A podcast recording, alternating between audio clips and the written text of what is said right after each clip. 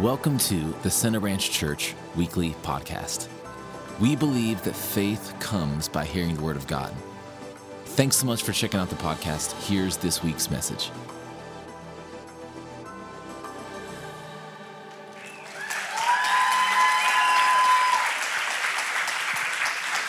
Praise the Lord.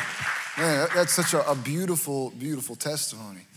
Man, just amazing. We serve such, such an awesome God. He's, he's, he's a God of the miraculous. Amen. That's just who he is by his nature. Man.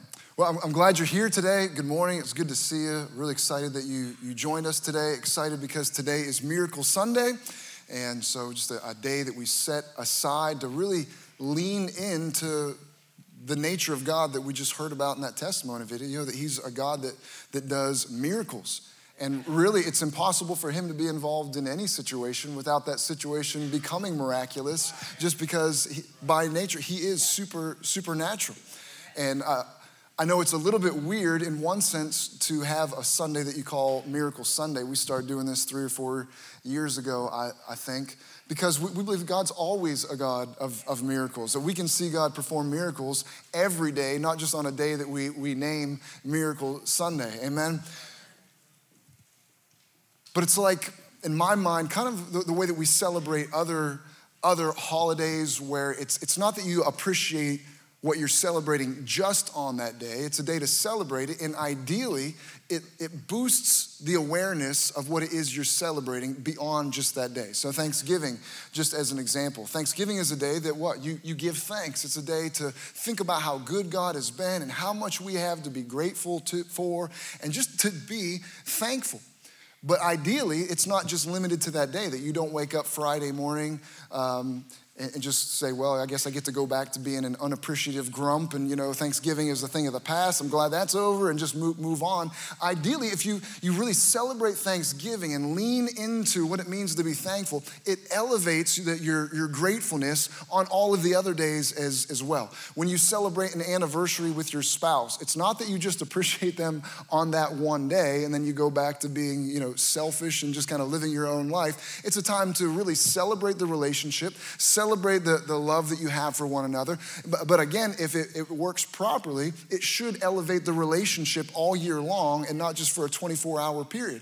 So, so we can talk about other examples, but you get the point. Miracle Sunday is a day for us to lean into the miracle nature of God, a day for us to set our faith for people to receive. But hopefully, it elevates our awareness of that part of God's nature every every day that we are supposed to be walking in the miraculous. In fact christianity it, it is a miracle to be a christian Christianity is a miracle. Just the, the entire thing is miraculous. It's, it's founded on a miracle. The, the initiation was a miracle that God so loved the world. That there's a God in heaven that would love you so much, would love me so much that he would send his son on a mission to, to rescue us. That, that is a miracle in and of itself. For some of us, it's a little more of a miracle than others that God would love us that, that much. But there's a God that loves us so much, he would send his son. It's a miracle that Jesus took on flesh. He was born born of a virgin. That, that's, that's a miracle. The whole thing is a miracle that he would live a sinless, spotless life. He would fulfill all of these prophecies, hundreds of prophecies that had been given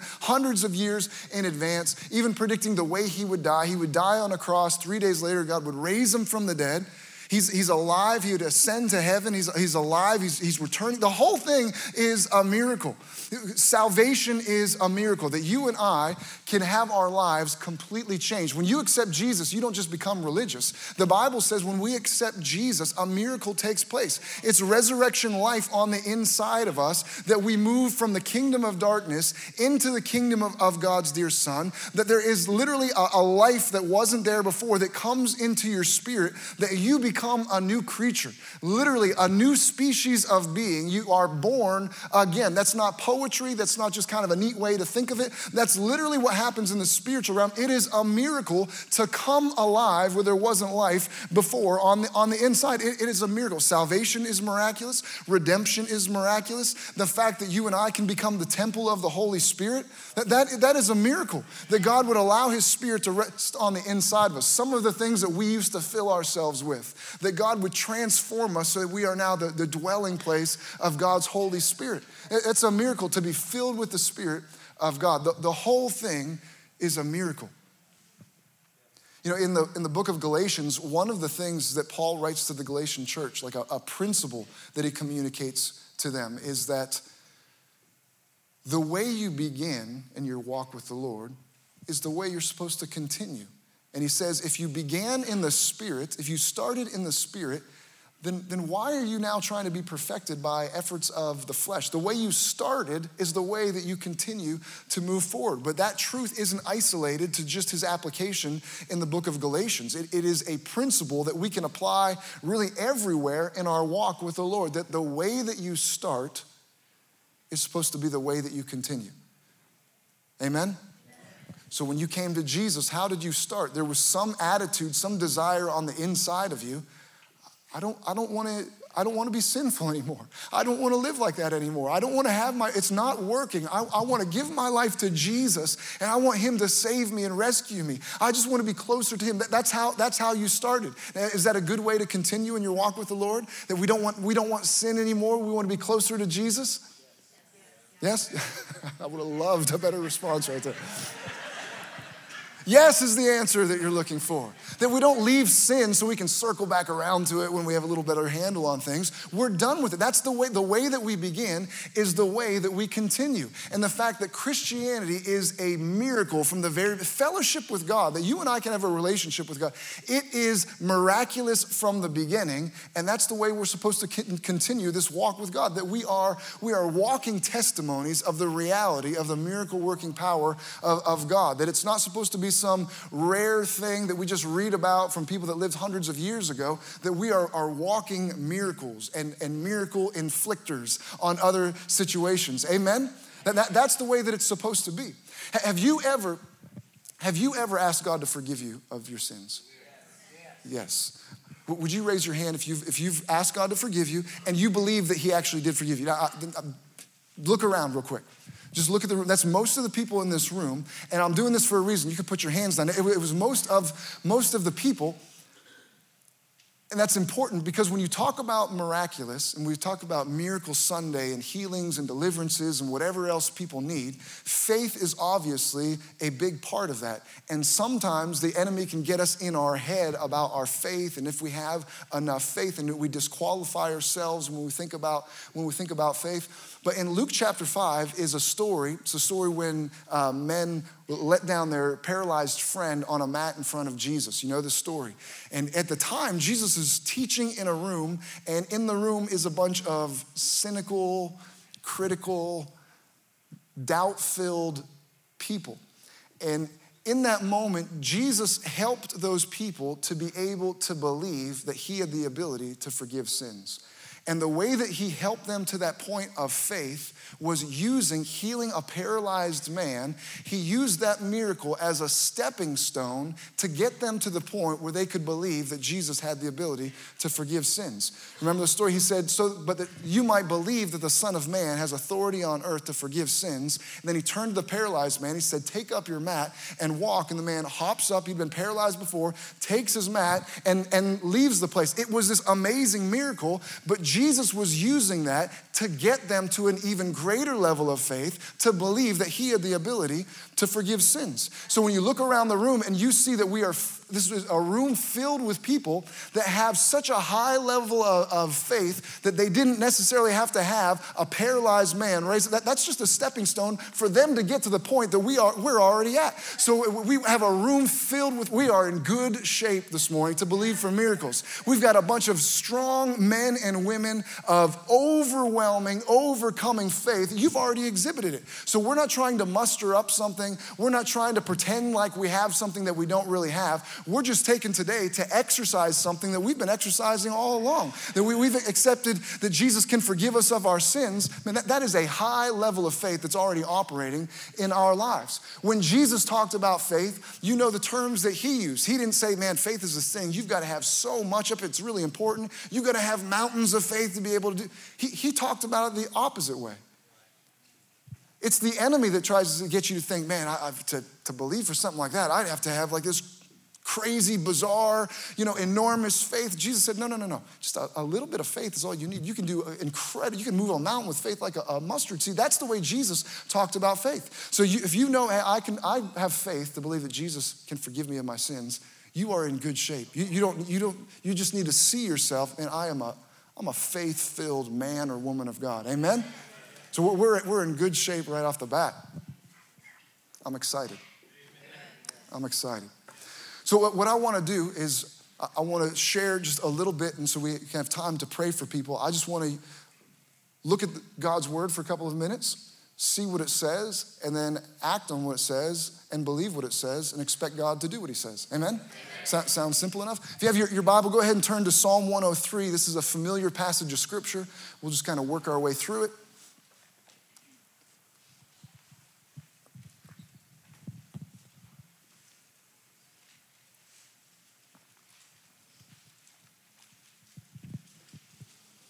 Psalm 103, starting in verse 1, says, Bless the Lord, O my soul, and all that is within me. Bless his holy name. Bless the Lord, O my soul, and forget not all his benefits. Forget not all his benefits. There are benefits to being a child of God. It is wonderful to know the Lord, to have a relationship with him. There are incredible benefits to it. If you're here today and you don't have a real relationship with the Lord, in just a few minutes, I'll give you an opportunity to accept Jesus as Savior. And I want to strongly encourage you to take advantage of that opportunity because it is a life filled with benefits when you are a child of God. It is, it's, it's wonderful. You need these benefits in your life. He says, forget not, forget not his benefits. I don't know if you've ever worked for someone that when they hired you, they, they told you what you'd be paid and the benefits that would come along with the job. They said, you know, you know whatever the benefit package included, they said, you, you're going to get a week of vacation. That's just a benefit. And they, they talked about all this stuff. If you've ever worked for someone that when you went to use the benefits, felt like they didn't want you to actually make use of the benefits. It's, it's a frustrating place to be in. I don't, has anyone ever been there? You, you go sit, you, you say, uh, you know, you said I'd get a week of vacation, and you know, I've been thinking about it, and here are the dates. If it's okay with you, I'd like to take a week of vacation. And they act angry or annoyed or put out by the fact that you, you actually want something that they're the ones that told you you could have. You, have you ever had that experience? Sometimes we, imagine God being the same way. Then, when He tells you about the benefits that come with belonging to Him, we imagine that He's upset, annoyed, frustrated when you actually want to see those benefits realized in your life. Like He's, I, I didn't actually. I didn't actually think you'd want to see them. I just really prefer if we could leave it in theory and just kind of the theoretical benefits, and you'd think I'm really nice for providing them. But I don't want you to actually claim them in your life. That's how people think about God. But there's also another kind of boss, and maybe you've worked for this kind of person that wants you to enjoy the benefits that they said that they'd provide you. That if you don't, if you don't actively claim them, they'll remind you of them. Say, hey, when are you going to take that vacation? You need to spend time with your family. I've worked for people like that as well, and it's much more enjoyable to work for somebody who wants you to enjoy the benefits. And that's God's attitude when it comes to the benefits He say belongs to you as being part of his family, he wants you to have them realized in your life. That's why he gives us his word to tell about the benefits. Passages like this that encourage us. Now, don't forget about those benefits. Make sure you're enjoying the benefits uh, uh, of serving me. It says, forget not his benefits. This is so important because in a situation like this, when you've got people that are in need of miracles, situations where things are desperate, either in a marriage, or in a financial situation, or in their body, or in their emotions, of stress and anxiety, depression, when people get some kind of crisis in their life, some point of pain, whether it's emotional, physical, whatever it is, our tendency is to allow our life to become fixated on that need or on that point of distress or, or pain. But what he's telling us to do here is not to allow that to happen, that when you have a need, don't become obsessed with your need. Forget not that there is one who provides a benefit that is able to satisfy whatever need that is. And I want to challenge you this morning to, just like Pastor Jonathan talked about a moment ago, to allow your attention to shift away from your problem, away from whatever whatever issue of lack or need, and to begin to just celebrate and focus on the fact that there is a God who has a provision that's able to swallow up whatever need is in your life, whether it's healing or, or otherwise. Don't forget about his benefits. You can't be focused on two opposite things at the same time. So if I'm not forgetting his benefits, it means my mind is on his benefits. And that also means my mind isn't on the problem that those benefits directly address. And as we'll, we'll just read a couple of the benefits today, but there's a corresponding benefit benefit to any need that you have in your life right now. Whatever the enemy has done, whatever your own selfishness has done, whatever your stupidity has accomplished in your life, God is able to fix whatever is off and get things back the way that they belong. That's a benefit of serving God. Forget not his benefits. Verse 3 says, He forgives all of my sins and heals all of my diseases. He redeems me from death and crowns me with love and tender mercies. He fills my life with good things. My youth is renewed like the eagles. It says, He forgives all of my sins.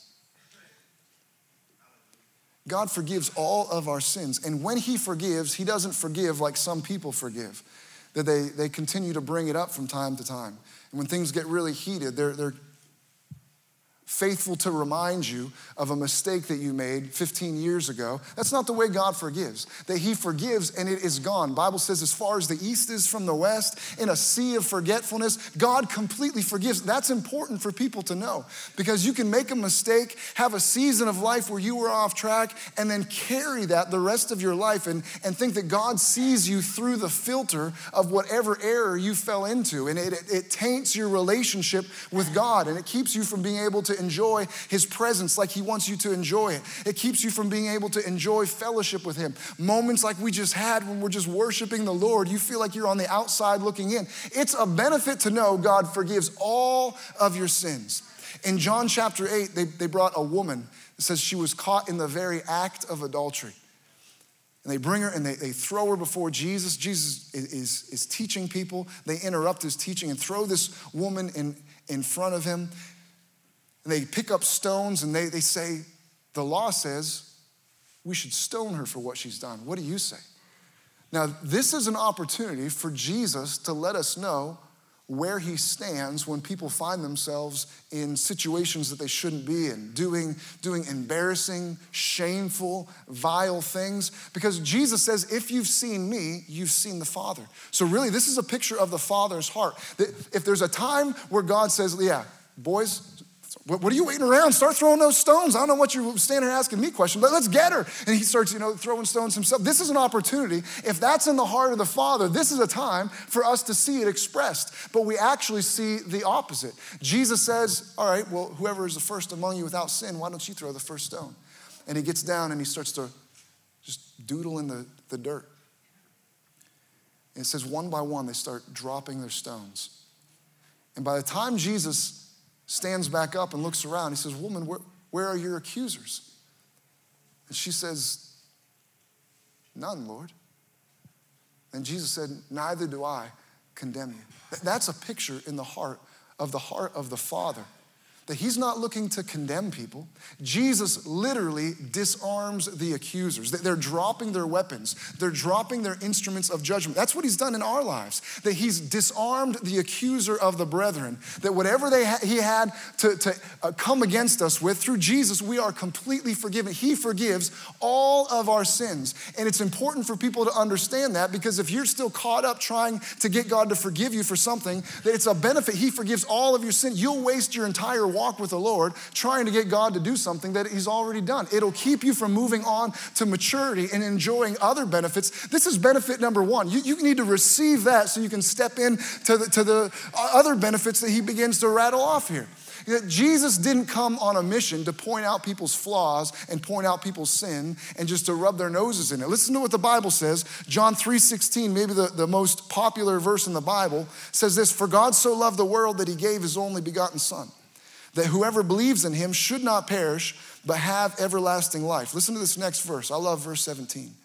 For God did not send his Son into the world to condemn the world, but that the world through him might be saved. Jesus wasn't on a mission to let people know how filthy and awful they are, to condemn people. Jesus was on a mission to take that sin on himself and to set people free so that they could be clean and have reconciled relationship with the Father. So if you're here today, there's been some area of sin that has just caused guilt and shame as a burden that you live your life with. God wants to lift that off of you and break the chain of sin in your life so that you can be free. Just like he said to that woman, that woman caught in adultery, I, I'm not looking to condemn you. That's not why I'm here. I'm here to set you free and to make you clean. Neither do I condemn you. Now go and sin no more. That, that would have been a cruel instruction to give somebody if it was impossible. If he knew that he was going to leave her in the state she arrived in, where she's bound by whatever controlling spirit, whatever habit, habit got her into that, that situation in the first place. But when he gave her that instruction, I don't condemn you, now go and sin no more, there was power in the instruction to actually carry out the instruction. And the same thing is true for you that when we confess our sins, he's faithful to forgive us of all unrighteousness and to cleanse us of all of our sin. He doesn't just forgive us, he also breaks, breaks the hold of sin in our lives. So you can leave here not having to repeat that same sin all your life or to know that you're separated once and from all all, once and for all, from whatever sin it was that you committed, that He forgives all of our sins. It's a benefit. It's a benefit to know that you know that you know. I'm clean. I'm right with God. I am the righteousness of God in Christ. He forgives all of our sins and He heals all of my diseases. Second only to forgiveness of sins is He begins to list benefits. Second only to repairing your spirit man is repairing and strengthening your physical man. That, that's important because people, people will minimize the importance of healing. But it's important to God. It's important to him. Jesus spent a lot of his ministry restoring health to people's, to people's bodies. And when he, he's listing the benefits of knowing God, second only to forgiving, forgiving sins, is he heals all of my diseases. God wants you healthy and strong. He cares about it. He wants your joints working properly. It matters to Him that you're able to live your life and not always have to stop because your knees hurt so bad or whatever it is. He wants your organs functioning properly. He wants that pancreas doing the job that it was designed to do. He wants your eyes seeing clearly and your auditory nerves functioning properly. God desires those things and He makes them available. And when He makes them available, they're available for everyone. They're avail- available for all. Acts 10:38 says, "And you know how God anointed Jesus of Nazareth with the Holy Spirit and power, and He went about doing good and healing, healing all Nobody came to Jesus for healing, and they no, you're not one of the ones. You're, you're not like miracle eligible. You know, you just need to deal with this for a while. He never encountered any, anyone that came to Jesus, he healed them, and he's still that way today. He's, he's the same today that anyone that comes to him for healing, healing has been provided. Just like he carried your sins when he went to the cross, the Bible says he also carried sickness and disease. So just like you know that you can go to him and ask him to forgive you because it's been paid for, it's the same way with healing. It's been, it's been carried. Let me read to you from Isaiah chapter 53 in Young's literal translation. Surely our sicknesses he hath borne, and our pains he hath carried them. And we have esteemed him plagued, smitten of God, and afflicted. And he is pierced for our transgressions, bruised for our iniquities. The chastisement of our peace is on him, and by his bruise there is healing to us. Some translations say, by his stripes, by the wounds on his body, healing was been made available for you and for me. whose sicknesses and who whose pains did he carry? Not just random, he, he got uh, sick, no, th- those were somebody else's. It was our sicknesses, our pains. It was yours and mine. He carried specifically anything the enemy tries to afflict your body with, Jesus already carried it. If we keep reading in verse 10, it says that it pleased Jehovah or it pleased the Lord to bruise him or to crush him. He hath made him sick. Now, why in the world would it please the Father? Word, word can be translated delighted. Why would it delight him to make Jesus sick? Why would it please him to, to see his son crushed and bruised? It pleased him because the sickness that was coming on Jesus was coming off of you. And that was pleasing to the Lord. And we have to understand it that way. Otherwise, it makes the Father sadistic. If he just enjoyed watching his son suffer, if he just enjoyed watching the sickness and pain come upon him, that, that's a twisted, it makes God a monster to not believe that he's provided healing in that process. That the only thing that would make him delight in seeing sickness come on his son is knowing that he's making a way for it to come off of you. Every sickness, every every disease, every pain that the enemy tries to put on your body, the Bible tells us it is a benefit to know someone has already carried it, and we, we've got to stand in faith and accept the benefits of what's been provided. Forget not his benefit. Instead of thinking, man, I think this condition is just gonna get worse, instead of allowing your life to be consu- consumed with that problem, be consumed with the fact that there is a benefit that far overwhelms anything the enemy can do to your body. And you claim that benefit today in Jesus' name. Amen. Healing comes into your body. It's a benefit. He heals all of my diseases. The next verse, verse 4, it says, Who redeems your life from destruction, who crowns you with loving kindness and tender mercies. I, I, love that picture. You've probably heard me talk about it before. Just the idea of Him crowning you with loving kindness and tender mercy. That He wants His goodness to be so clear in your life that it rides around on top of you. It's impossible for people to ignore the goodness, the tender mercies of God that He's poured out on your life. That when people view your life, you've heard people talk about others, or maybe you've talked about them, or maybe people have mentioned your life like this. Man, what a shame. What a pity. Have you, did you hear what happened to that family? Do you see what they're going through? Do you know what diagnosis they just got? That your life is a story of the way that the enemy works to, to destroy your career, to destroy your household, to destroy your marriage. It says he redeems us from destruction. God wants to pull you out of destruction and crown you with loving kindness and tender mercy. It's, it's hard to miss. If someone, if someone was wearing a crown in here, you would be aware of it. There's no way I could come up here and talk wearing a crown and you, it just, it just, you, it's lost on you. You didn't notice it, right? You, you notice when someone's wearing a crown. That means God's desire is when people talk about the story of your life, it's a story of, man, did you see that? Man, that family is so blessed. Man, have you looked at that marriage? I would love to have a marriage like they have a marriage. Their kids, their kids are so well behaved that God's blessing is on your life so thick. You're so saturated with the goodness of God that other people have to comment on it. That's, that's what God desires for you. That's a benefit of belonging to Him. He redeems you from destruction. It means He pulls you out of what the enemy would try to do to destroy you. Jesus said something very similar in John chapter 10. John chapter 10, I'll start reading in verse 10. Jesus is talking about himself as the good shepherd and describing some of the characteristics of a good shepherd. John 10 10, it says, The thief does not come except to steal and to kill and to destroy. I have come that they may have life and they may have it more abundantly. Jesus is talking about the mission that he came on. There's an enemy that wants to kill, steal, destroy, rob from you, harm you, take what belongs to you. Jesus said, I came to minister life, that it would overflow. And he continues, verse 11 I am the good shepherd. The good shepherd gives his life for the sheep, but a hireling, he who is not the shepherd, one who does not own the sheep, sees the wolf coming and leaves the sheep and flees. And the wolf catches the sheep and scatters them. The hireling flees because he is a hireling and does not care about the sheep. Now, Jesus is contrasting himself to this hireling character. He, he's, he's contrasting. He doesn't operate that way. He says, I'm, I'm a good shepherd.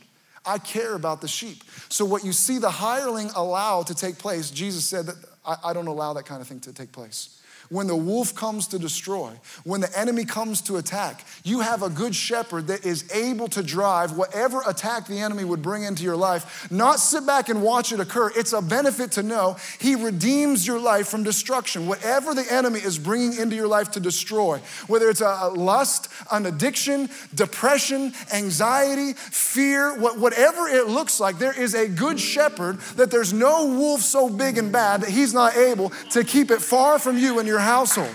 He redeems your life from destruction. He fills my life with good, with good things. My youth is renewed like the eagles. He fills my life with good things. And my youth is renewed like the eagles. Man, there's so much in these verses. And there's so much we could pull just from the idea of our youth being renewed. Let me just hit on, on one thing. If you can remember back to when you were young, some of us have to go further back than others.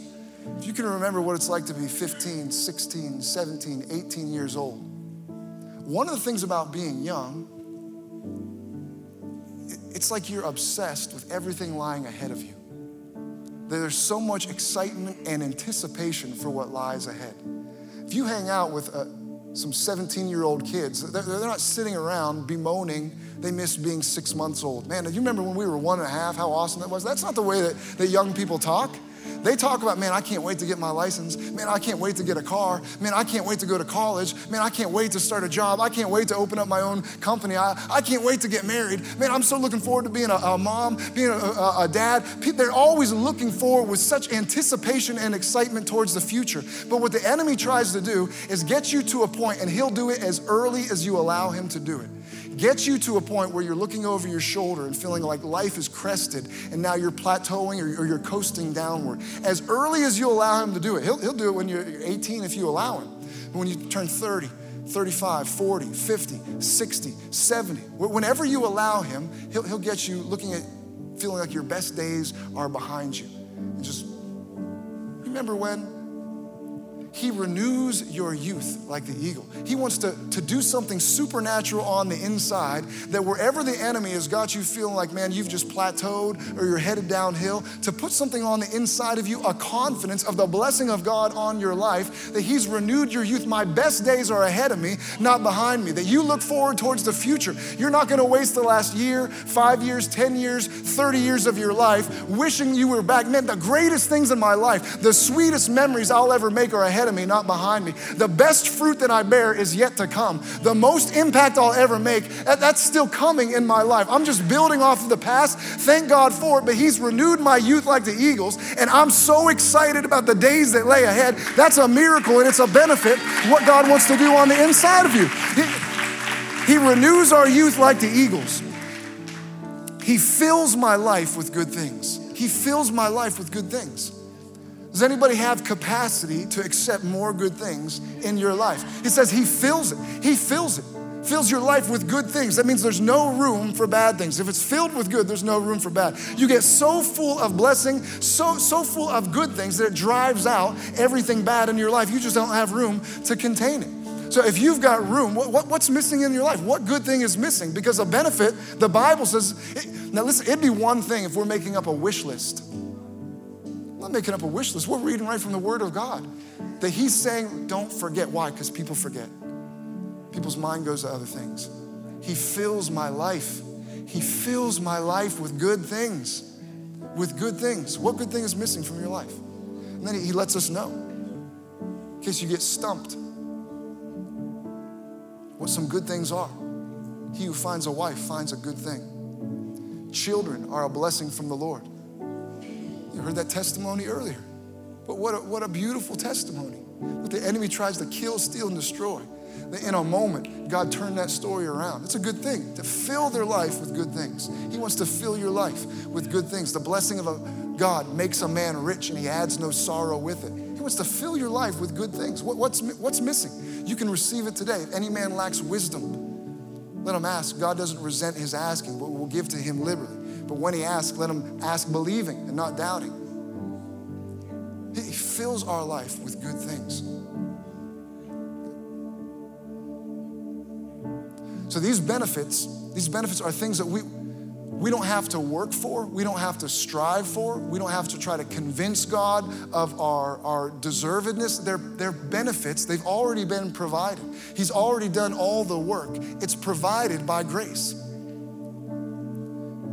Well, if, if it's provided by grace, then why don't I see it in my life? If it's already, if it's God just gives it to me, then why, why am I dealing with this health issue? Why have I been dealing with it? Why, why is this going on in my family? If it's been provided by grace, then how come I don't see these benefits realized? Because what's been provided by grace has to be claimed by faith that just because it's a benefit doesn't mean that you see it realized. It's got to be claimed. One, you, you've got to know that it's a benefit. That's why God's word tells us don't forget, these, these things belong to you as a child of God. And then you claim it by faith. You know, I, I work for Center Branch Church. That's who I'm employed by. One of my benefits is some vacation time. I, I have vacation time. But I'm, I'm not on vacation right now. Why? Because I haven't claimed my vacation time. There will come a point this year where I claim those vacation dates and I will go on, on vacation. And until then, that benefit's just waiting on me to stake my claim. That, that's the way the benefits are in the kingdom of God. They're waiting on you. God doesn't, God doesn't force them on you. He just like, you know, force your benefits on you where you work.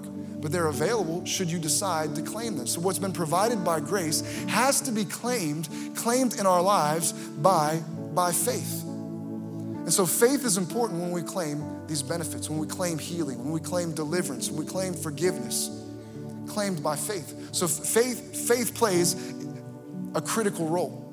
So let me read a couple of verses before, before we pray. Mark chapter 9, verse 23.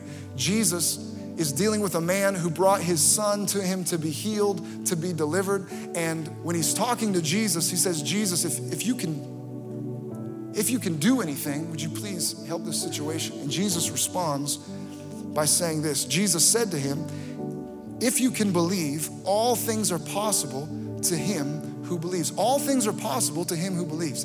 If you believe, then you have access to all of these benefits. All things, nothing is off the table for a person who believes. Faith, faith is important. All things are possible to those who believe. And that's where people get hung up a lot of times and they don't claim what belongs to them. Because the enemy will work to try to get you mustering up faith pretending that you have faith, comparing yourself to somebody else who really seems like they have faith. How do I measure up? And your faith is all is always in question. So how do I all things are possible. The problem is whether or not we believe. Well, then a couple of chapters later, Jesus gives us some more insight into the way that faith works. After he curses the fig tree, Mark chapter 11 verse 22. Then Jesus said to the disciples, "Have faith in God. I tell you the truth. You can say to this mountain, May you be lifted up and thrown into the sea, and it will happen. But you must really believe it will happen and have no doubt in your heart. I tell you, you can pray for anything, and if you believe that you've received it, it will be yours. Again, so many things we could pull from this passage. Let's just focus on one. As Jesus is talking about faith, all things are possible to those who believe. If you believe and don't doubt in your heart, if you don't doubt in your heart. What happens sometimes is people will say, Man, I, it's like, it's like I believe, but I, I also have some questions because it doesn't make sense to me. I don't, I don't see how God's going to make this happen. That she, she, didn't understand how, after failure after failure, to deliver a child. And the, the doctors even say, We don't know what's going on. We just, we're, we're, we're not sure what, what's happening here. How am I going to wrap my mind around that, wrap my faith around that? And so we get caught, caught like on a treadmill of faith where we can't seem to make any progress in actually believing and receiving. But Jesus gives us insight. He says, When don't doubt in your heart because your mind and your heart function differently. And when people fail to make that distinction, that, that's where they get snagged in their faith and are unable to receive. Because you believe, you believe in your heart. So he's saying that that's where you need to make sure there's no doubt. Because in your, your mind is wonderful, thank God for our minds, but your mind is made to function in the realm of reason and logic and figure out problems and just understand things in the natural. That's, that's what your mind does, and it comes in handy a lot of times. But when it comes to faith, when it ta- comes to miracles, miracle by definition is impossible and it's not going to compute in your mind. It's not reasonable, it's not logical. So your mind can't, can't wrap itself around, and when your mind struggles to really understand the miraculous power of God, people take that as an indication that they don't have faith. No, you just have have a mind that works properly. It's made to, it's made to function in the realm of reason. That's why in Proverbs chapter 3 it says to trust in the Lord with all of your heart why? Because that's, that's where I trust God. That's where I have faith in God. And lean not on your own understanding. Those things are linked together in that verse intentionally. They're not just random sayings that he's just kind of, you know, spitballing and throwing out some stuff. Yeah, it's a nice truth. That he's, he's building on those things. Trust in the Lord. He tells us specifically where. Trust in the Lord with your heart. And when you're trusting in the Lord with your heart, you've got to stay out of relying on your mind and your logic because it'll keep you from receiving by faith the things that God has for you. What's been provided by grace has to be claimed by faith. And the place that you believe and the place that you don't doubt is in your heart. We already started off. People raise their hand. Man, you've got a high level of faith. You are a mighty man of faith, a mighty woman of faith already. So the things that we're believing for actually pale in comparison to what you've already accomplished with your faith. Faith like a mustard seed's able to move a mountain. You, you already have the kind of faith that can not just move a mountain, but that can move an eternal being from one kingdom to another. You, you've already exhibited that kind of faith. So don't allow the enemy to, to stir up doubt in your mind and think that, man, I've been, I've been derailed. I don't have that kind of faith. No, you do. You do have that kind of faith. I know that you do. You just also have a sharp mind. You, you know, you've got to use the proper parts for the proper thing that you want to see accomplished, right? If I tried to feed myself with my foot, I, I could get so frustrated and discouraged. I can't feed myself. This is so embarrassing. I can't go out to restaurants. I'm such a failure. No, you're not. You're just using the wrong part.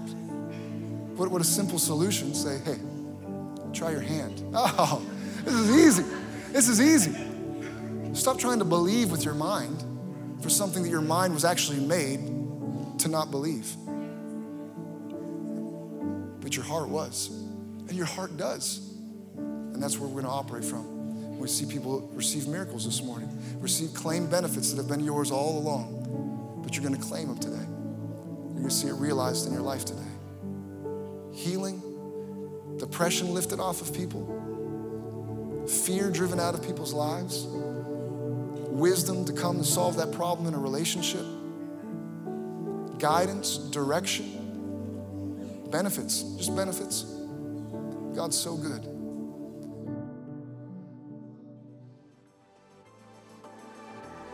Well, that's this week's message. Thanks for joining us. To stay connected with us throughout the week, make sure you follow us on Instagram and Facebook. You can also watch previous week's services on our YouTube page.